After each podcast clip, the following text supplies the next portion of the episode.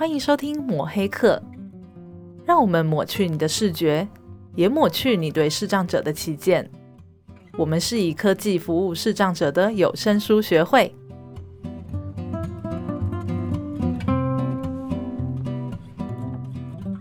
大家好，我是主持人木炭，我是主持人 Vincent。Hey Vincent 啊，我前阵收到听众有跟我说，你们到底在读哪一本书啊？哎，对，我也觉得。听一听觉得有点不应该对我们自我检讨对忘了我们做这个节目到底在干什么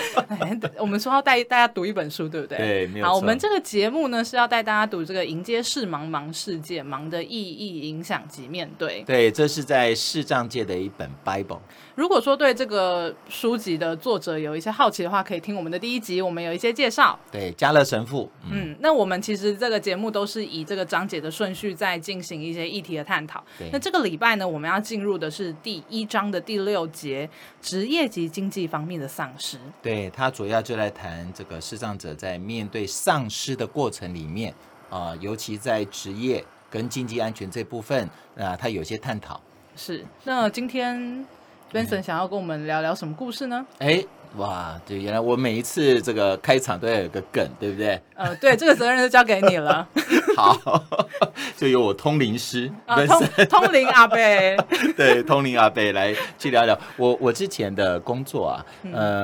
我曾经去拜访也跟他合作了一段时间是在台南的一个视障单位那因为我当时跟他合作的主要就是因为他们都是做按摩的培力还有做按摩的这些推广所以那个时候我们做了一些计划就是能够让他们的会员、能够到很多的社区啊去做更多的推广服务当时我感觉做得不错、成效也蛮好的所以其实就我当时的观念一直以为、原来、是我们视障的朋友他就是按摩我以为说这大概就是他唯一能够做的事情啊。那我们那时候也很推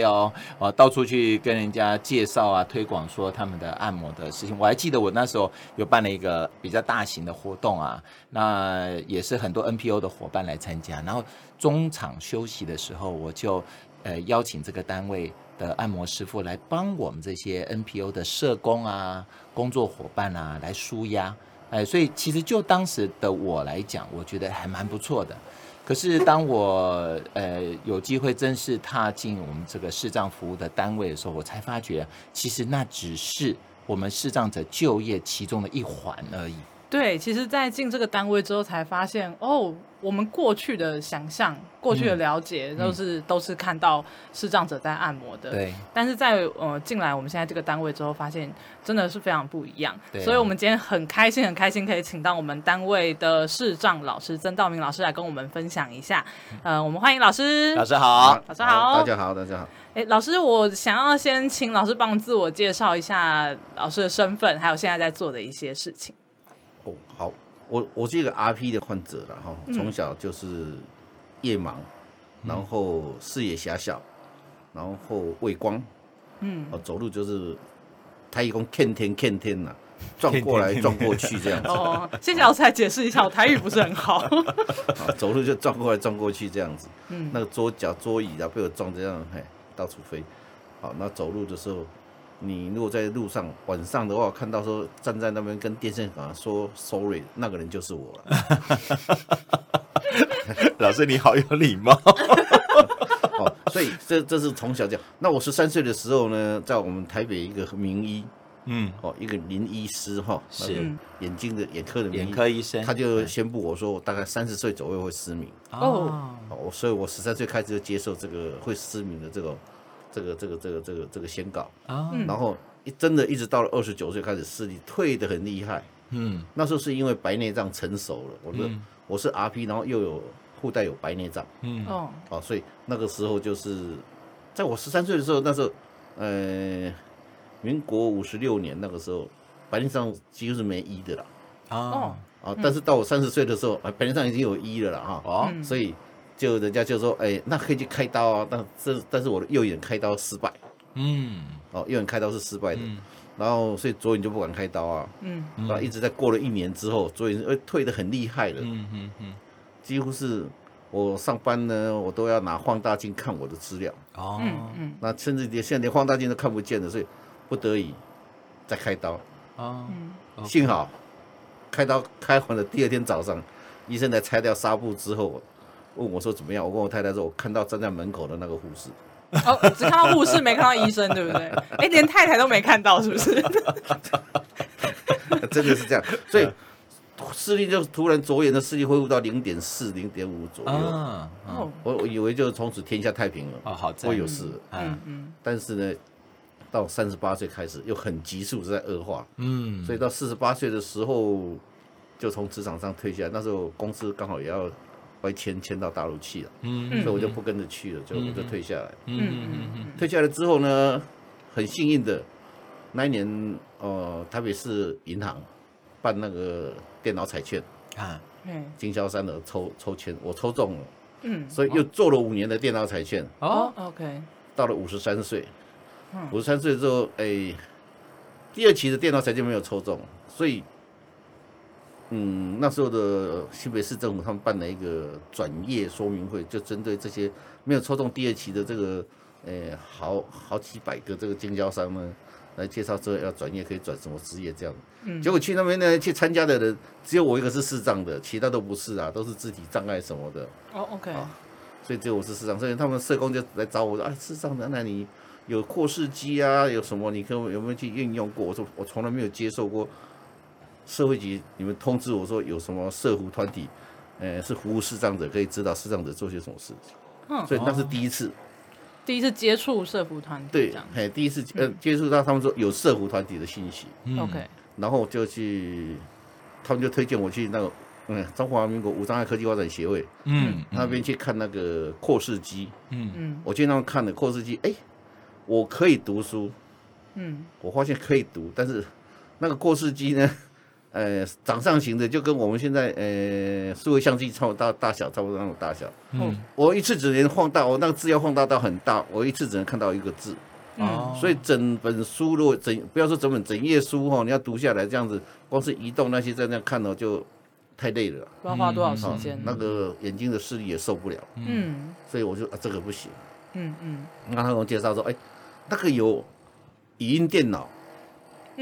那因为我本身我从20几岁的时候我就开始碰电脑，从 Apple II 开始玩起，所以我就开始学电脑，学语音电脑，学这种用语音怎么样听语音来操作电脑。那因为那个时候的电脑是 Windows 版本，我以前用的是 DOS 版本，所以也熟悉了一下这个，所以学习了1年，所以民国96年整年度我都在学习，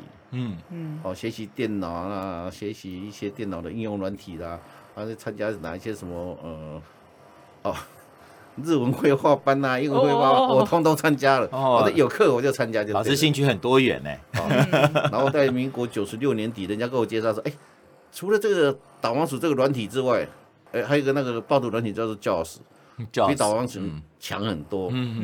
我说那到哪里学？他们就介绍我到有声书来。所以我第一次接触有声书是在民国96年底的时候。那时候就是来，然后刚好那时候是JAWS的课，团体班啦，一个礼拜上一次，那是王博士在教的。对对对，所以我就来这边学了，然后学了JAWS，也学了 Office，也学了 Office。那因为我以前在操作的时候，就是我们在 DOS 环境的时候。的 P2 啦，跟那个 Lotus 一生都用得很熟嘛，对，所以进入这个 Word 跟那个 Excel 也蛮快的，所以就这样子。然后那时候来的时候刚好那时候3月29号协会要在老师日期都记得好清楚啊，记性真好，真的。他要在彰化办一个那个什么会员大会。当年的会员大会，他在彰师大那边办，对对对，然后他就。博士就在课程当中上课之前就讲，那个我们要去办那个可以去旅游一天哦，有没有谁要参加的，加入会员哦，报名参加加入会员400块就可以去玩一次。我就开会啦，去玩。我就报名了啦，我就报名加入会员，我没有去玩啦，那一天我有事我没有去啦。但是因为加入会员要写履历表，对对对，所以我又写了履历表，没有给博士。博士看一看说，这个教的经历好像蛮完整的哈。啊，会日文又会英文。对呀、啊，不是，他是从在工厂里面啊，在工厂里面从作业一直做到厂长退下来。他看得到护士。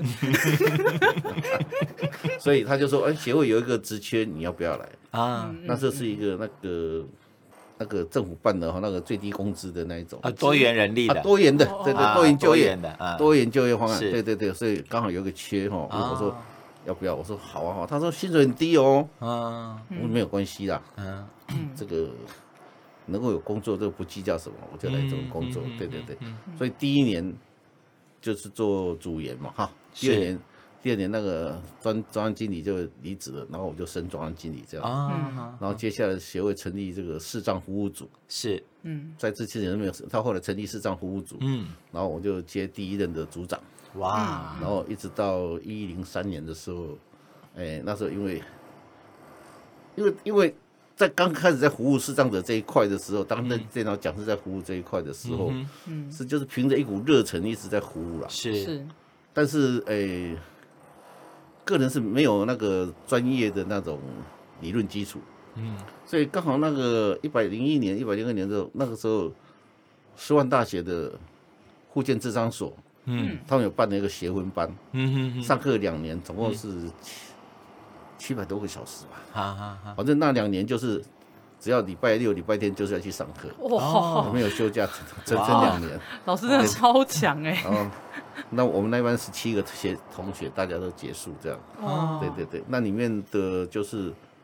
很多其他单位的社工啊、嗯、或者是定向师啊、嗯、生活治理师啊、嗯哎、他们都去参加了、嗯、所以整个我们大家都一起参加，然后读了2年之后我就觉得嗯，在读了这2年的尾期的时候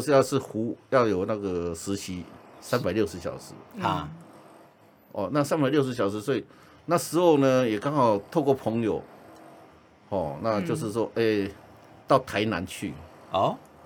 啊，台南大学哈、哦，台南他们有那个生活重建中心，去那边，哎，实习这样子，是，嗯，对对对，那去实习的过程当中，哦，发现说，南部的师资资源真的非常缺乏，嗯嗯，然后整个所有其他的资源都很缺乏了，嗯嗯。所以，而且在那个过程当中，也到了嘉义的南华大学去那边开了3天的课，嗯，指导他们的视障生、NVDA 的课程这一类的，嗯嗯嗯，对，嗯，所以就发现说真的是他们那边资源很少，所以就决定就离职，说想要往南部走走这样子，把一些视障的资源能够你看。老师好有爱心哦！老师很热心，对呀、啊，很热心又有爱心，对，然后就这样一直到现在，一直到去年开始才没有在外面跑，因为年纪比较大了，所以、嗯老师年纪比较大是刚满20，是不是？你看行为是18岁的行为，太热血了。刚刚开始领那个老年年金了、啊，太强！我知道老师过去其实蛮常会，如果说其实我们在做这个在进来学会都知道，其实北部以外的资源是相对缺乏的。对、嗯，那其实对于我们在服务过程，如果是在比较远的，在台北就是北部以外的县市，其实老师还蛮常就行囊一背，没有错，就飞下去了。老师超有行动力的那个、嗯，其实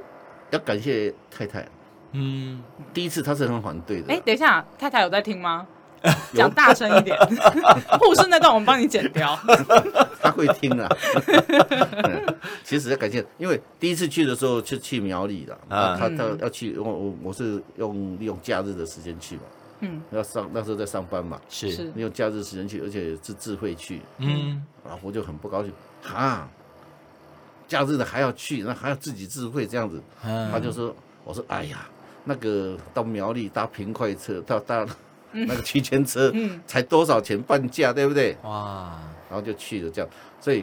我太太去回来之后，他就说，他说很感动啊，他说那个视障者哈、哦，很年轻的一个20几岁的一个小伙子、嗯，曾经到意大利读学，有2个双硕士的学位哦、嗯，但是就是为了说工作的时候一个人住外面，感冒了啊，嗯。然后发展成日本脑炎，哎呦！结果发烧自己不知道，啊、就是在在租的房子里面睡睡，家里人联络2天联络不到，然后去那边去打开他的房子才知道说他已经昏迷了，哎呦，然后送急救了很久，后来恢复了，但是就是身体有一半是活动不灵活，然后眼睛就发生问题，对，因为刚开始他以为只是轻微的就是感冒而已，很多人都不会想会这个样子，他是日本脑炎，对，所以他说这个男孩子其实长得很好的这样子，所以后来他就很愿意跟我一起出去了，他桃园啊，师母真的是一个很可爱的，台中什么他都会跟我去这样子，所以他就是说也稍微就是就好像是我们两个就在那个车子上面，他会跟我介绍外面的风景。我说，以前这边有什么，这段有什么风景？哦，好浪漫哦！他就讲，你不要每次都讲那20-30年前的事，现在那个没有了。对，所以那个里程也算是两个人这样子就回去，就出门有点类似郊游旅行的小旅行，这种感觉很棒哈。对，这种感觉真的是这样子啊。所以。那个台南高雄有时候我自己一个人也会下去啊，太远的话我就自己一个人下去，是去服务视障者这样子，那只是一点心意而已啦，是这是轻描淡写。我刚因为老师刚好利用这个机会把他从过去是怎么样子有眼睛的状况，然后一直讲到他后面怎么样跟学会接触，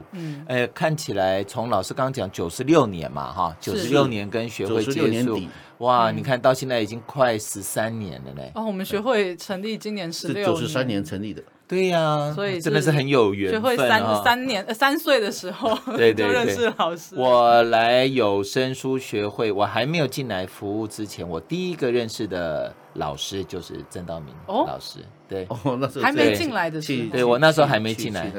对，我那是第一次来这边参加分享会。参加分享会的时候，那老师刚刚也有谈到 RP。对，这 RP 其实在之前我们第一次访问小韵老师的时候，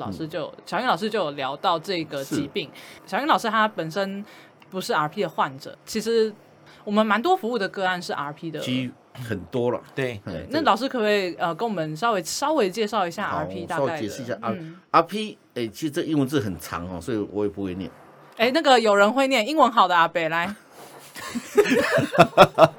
我觉得这有点在考验我。我每次要念那个字，我都念不着，所以我就简就是 RP 。我不敢乱讲，因为这是广播节目，那到时候被红笔。好，反正就是 RP， 好，就是 RP。我们眼睛呢，眼睛有个眼底哈，眼底是一个我们叫做视网膜。是，视网膜它就好像是一部镜子，那事实上视网膜它是有2个细胞组织成的哈，一个叫做锥细胞，一个叫杆细胞。那我们知道，在黄斑部知道吧？常常有些人那时候黄斑部病变，黄斑部病变就是我们眼睛最中央的那一块，看细微的东西，看文字，你看得到人的脸上的皱纹，那些都是透过这个黄斑部看，黄斑部是那个锥细胞啊，锥细胞，然后它的外围呢就是杆细胞，杆细胞呢，它是主要是看辨识大型物体的，所以远远看得公车来。你是看那个公车大的公车，大的，但是你看不见那个字是什么，可能靠近一点才看得见。OK， 那个就是要靠中间。所以在这个细胞呢，就是 RP 的话，就是说这些细胞呢，从外围开始慢慢死掉。它是一种遗传，对不对？是，也是遗传，但是我前几代都没有，所以医生说是突变，我不知道。OK， 然后就是说那个细胞呢，从外面它不是我说死掉是比较那个，它就是只能接受黑色而已啦。只能接受黑色，所以就是没有东西，看不见东西的嘛。因为它从外围开始，所以老师刚刚有讲到视野狭窄这样子，是慢慢缩下来的。慢慢缩下来的。那因为那个时候小韵老师有讲说 ，RP 它是一个比较漫长的过程。对。对，那刚刚老师有提到说是从13岁的时候开始，医生就宣布，因为我是 RP 这 RP 哈，它有除了我刚才讲的那个夜盲哈、畏光哈，还有这个视野狭小这个状况之外呢，还有一个就是也会有白内障的状况，我就是属于会有白内障的状况。它算是这个疾病附带的，对。另外这个疾病还有附带一种叫做听力的丧失。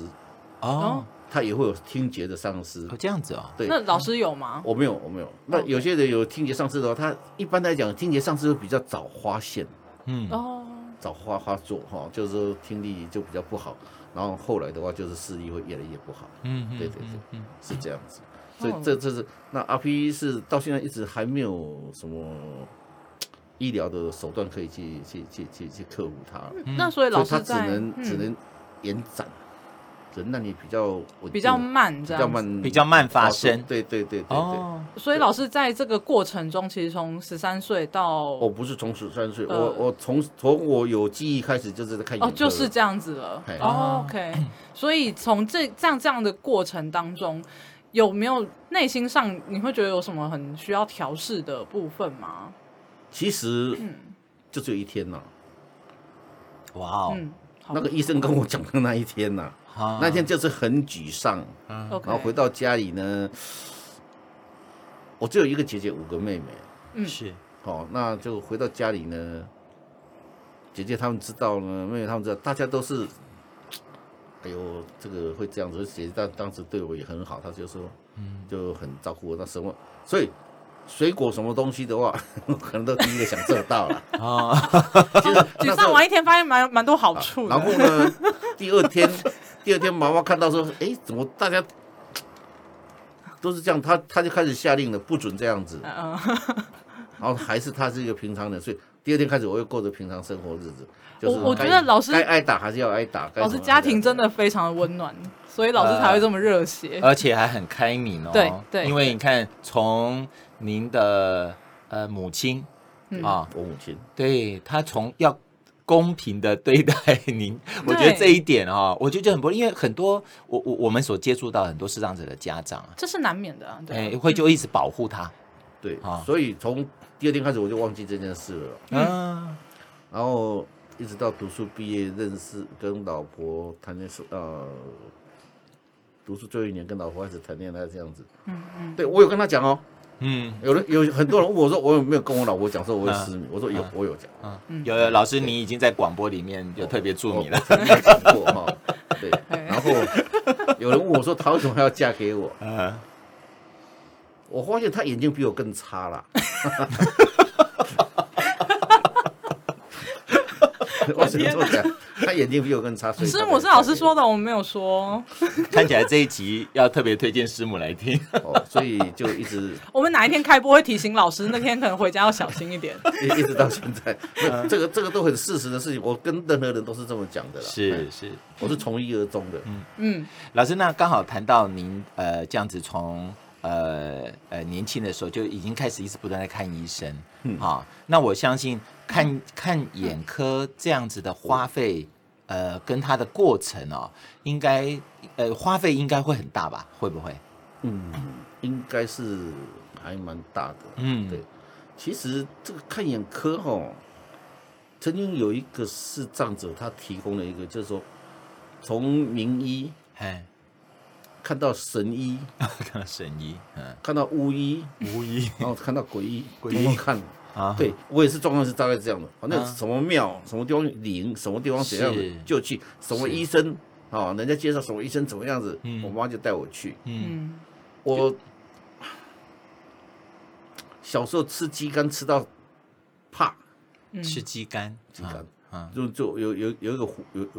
一道糊哦，就是跟鸡肝。那烧化了之后跟鸡肝一起煮，然后我就要吃那个鸡肝喝。哇，是大概吃了2年吧，所以我看我很长一段时间不敢吃鸡肝。哦，那个时候就是反正有人报什么就会去了。我们不好意思，我们前面其实忘记提醒，就是其实今天我们是用一个蛮健康的态度在谈这个话题的。是的，那因为老师其实我们跟老师已经相处了蛮久一段时间的，没错。那所以我要提醒听众的是说，其实我们在问这些问题的时候，我们是有跟老师先商量好的。是的。那如果说听众我相信很多听众其实对视障者是很好奇的。但是如果在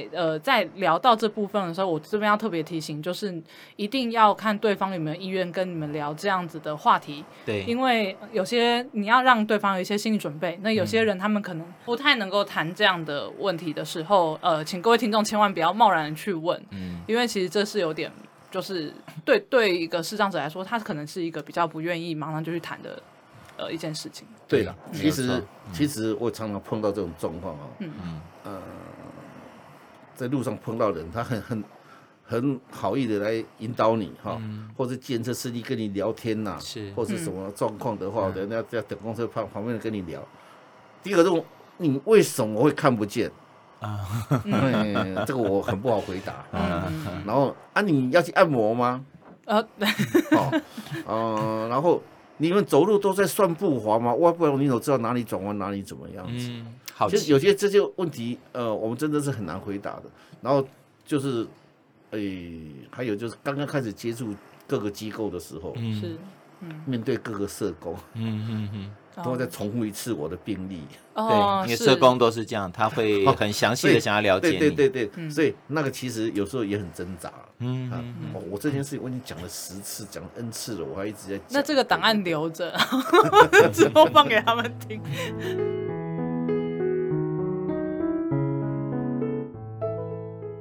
各位还记得我们在第一集的时候啊，有跟王晓云老师谈到 RP，只是。不过当时我们没有太多时间跟他好好的聊聊。不过今天我们就访问到本身就是 RP 患者的道明老师啊，整个的过程啊，听他这样娓娓道来。不过我还真的蛮能体会 RP 患者他漫长罹病过程对他们心理层面造成的一种压力啊。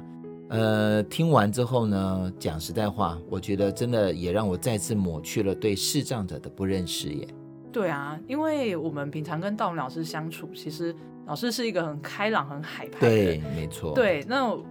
我觉得这一次很有趣，这是跟老师认识以来第一次跟老师聊这么深入，老师从他小到后来就是到现在的故事都很清楚的跟我们分享。对啊，我他记性好好啊，年份都记得，我真是佩服，很可怕一把。我连去年发生什么事我都不记得，好可怕。我印象很深刻，就老师讲到那个吃鸡肝吃到怕那一段，那其实我们在访谈的时候，老师的一些就是阐述跟他的一些思考的时间，我可以感受得到，老师他其实在提出来这一段也是他其实有一点不太舒服啦。当然你要再回想那个痛苦的过程我觉得不仅仅是回忆而已，对心理状态也是一种很不舒服哦。对，在尤其我们认识老师这么久，真的是很好的朋友，我们在旁边听了其实蛮心疼的。是的，所以我在那一段我也有特地，现在也想要特地再提醒大家，对，就是我可以了解说在大家就是对视障者非常的好奇，那我们也常常会被，包含我们都常常被问到一些问题。是啊，但是大家千万不要一直去追问，或者是有一些像老师讲到就是只是单纯的引导就开始把那些刨根究底都要问出来，为什么会退化啊，你怎么生活啊，怎么那么辛苦啊，对啊，你怎么走啊，对啊，对不对？那这些问题其实因为他们不管是他们在受社工服务的过程，或者是像有的时候有些视障者他们就像这次节目一样也会受访，那他们一直的在讲自己的故事，其实都是在把自己的一些过去很不舒服很痛的经过再拿起来一次。对，那这个分享其实对他们来说是一个很痛的过程。对啊，我真的觉得我们要用同理心，是啊，我觉得这也是 match 到我们做这个节目的一个很重要的一个宗旨。我们为什么要做抹黑课？是就是要抹去大家对视障者的，我们讲歧视也好，不认识也好，我们真的很希望透过这一些不断的访谈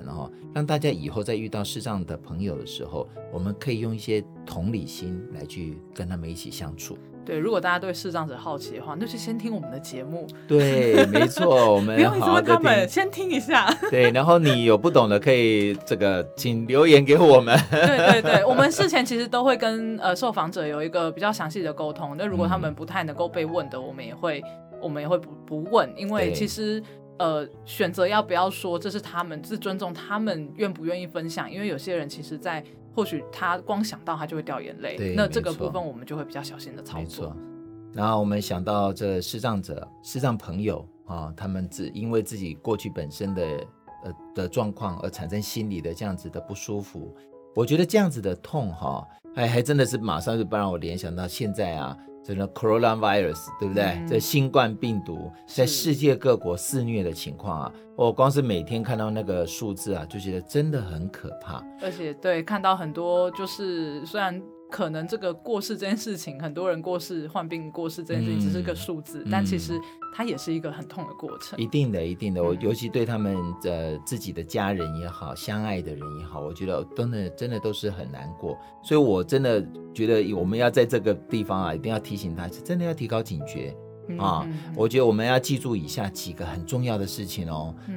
平时要维持安全的社交距离，没错，室内要距离 1.5 公尺，室外也要距离1公尺。爱有多深，距离就要有多远。对，没错。我们还要正确的搓揉洗手，不碰眼鼻口。没错，这世界上最恐怖的距离不是生与死，而是你在我面前哈啾却没有遮口鼻。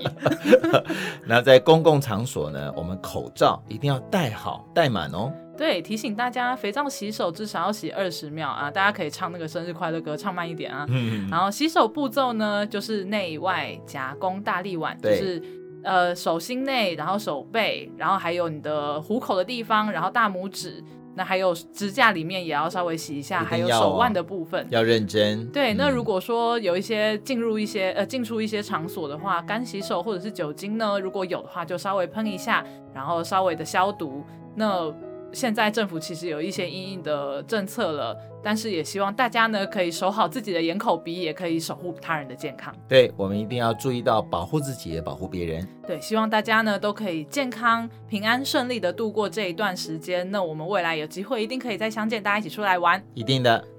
那各位如果喜欢我们的节目的话呢，欢迎订阅我们这个节目，也可以上脸书搜寻有声书学会。如果有任何好奇或想要了解的事情，也欢迎私讯告诉我们。当然听节目的心得也可以告诉我们。没错。那我们的节目呢会固定在每周四的5点上线。目前有上线的平台呢是 iTunes、Spotify、SoundOn、YouTube 还有 SoundCloud。 对，那如果你们喜欢我们的节目，欢迎给我们5颗星的评价，5颗星哦。然后也推荐给你周围对视障者或者是对这样视障议题有好奇的朋友收听。没错没错。那我们就下礼拜见咯，拜拜。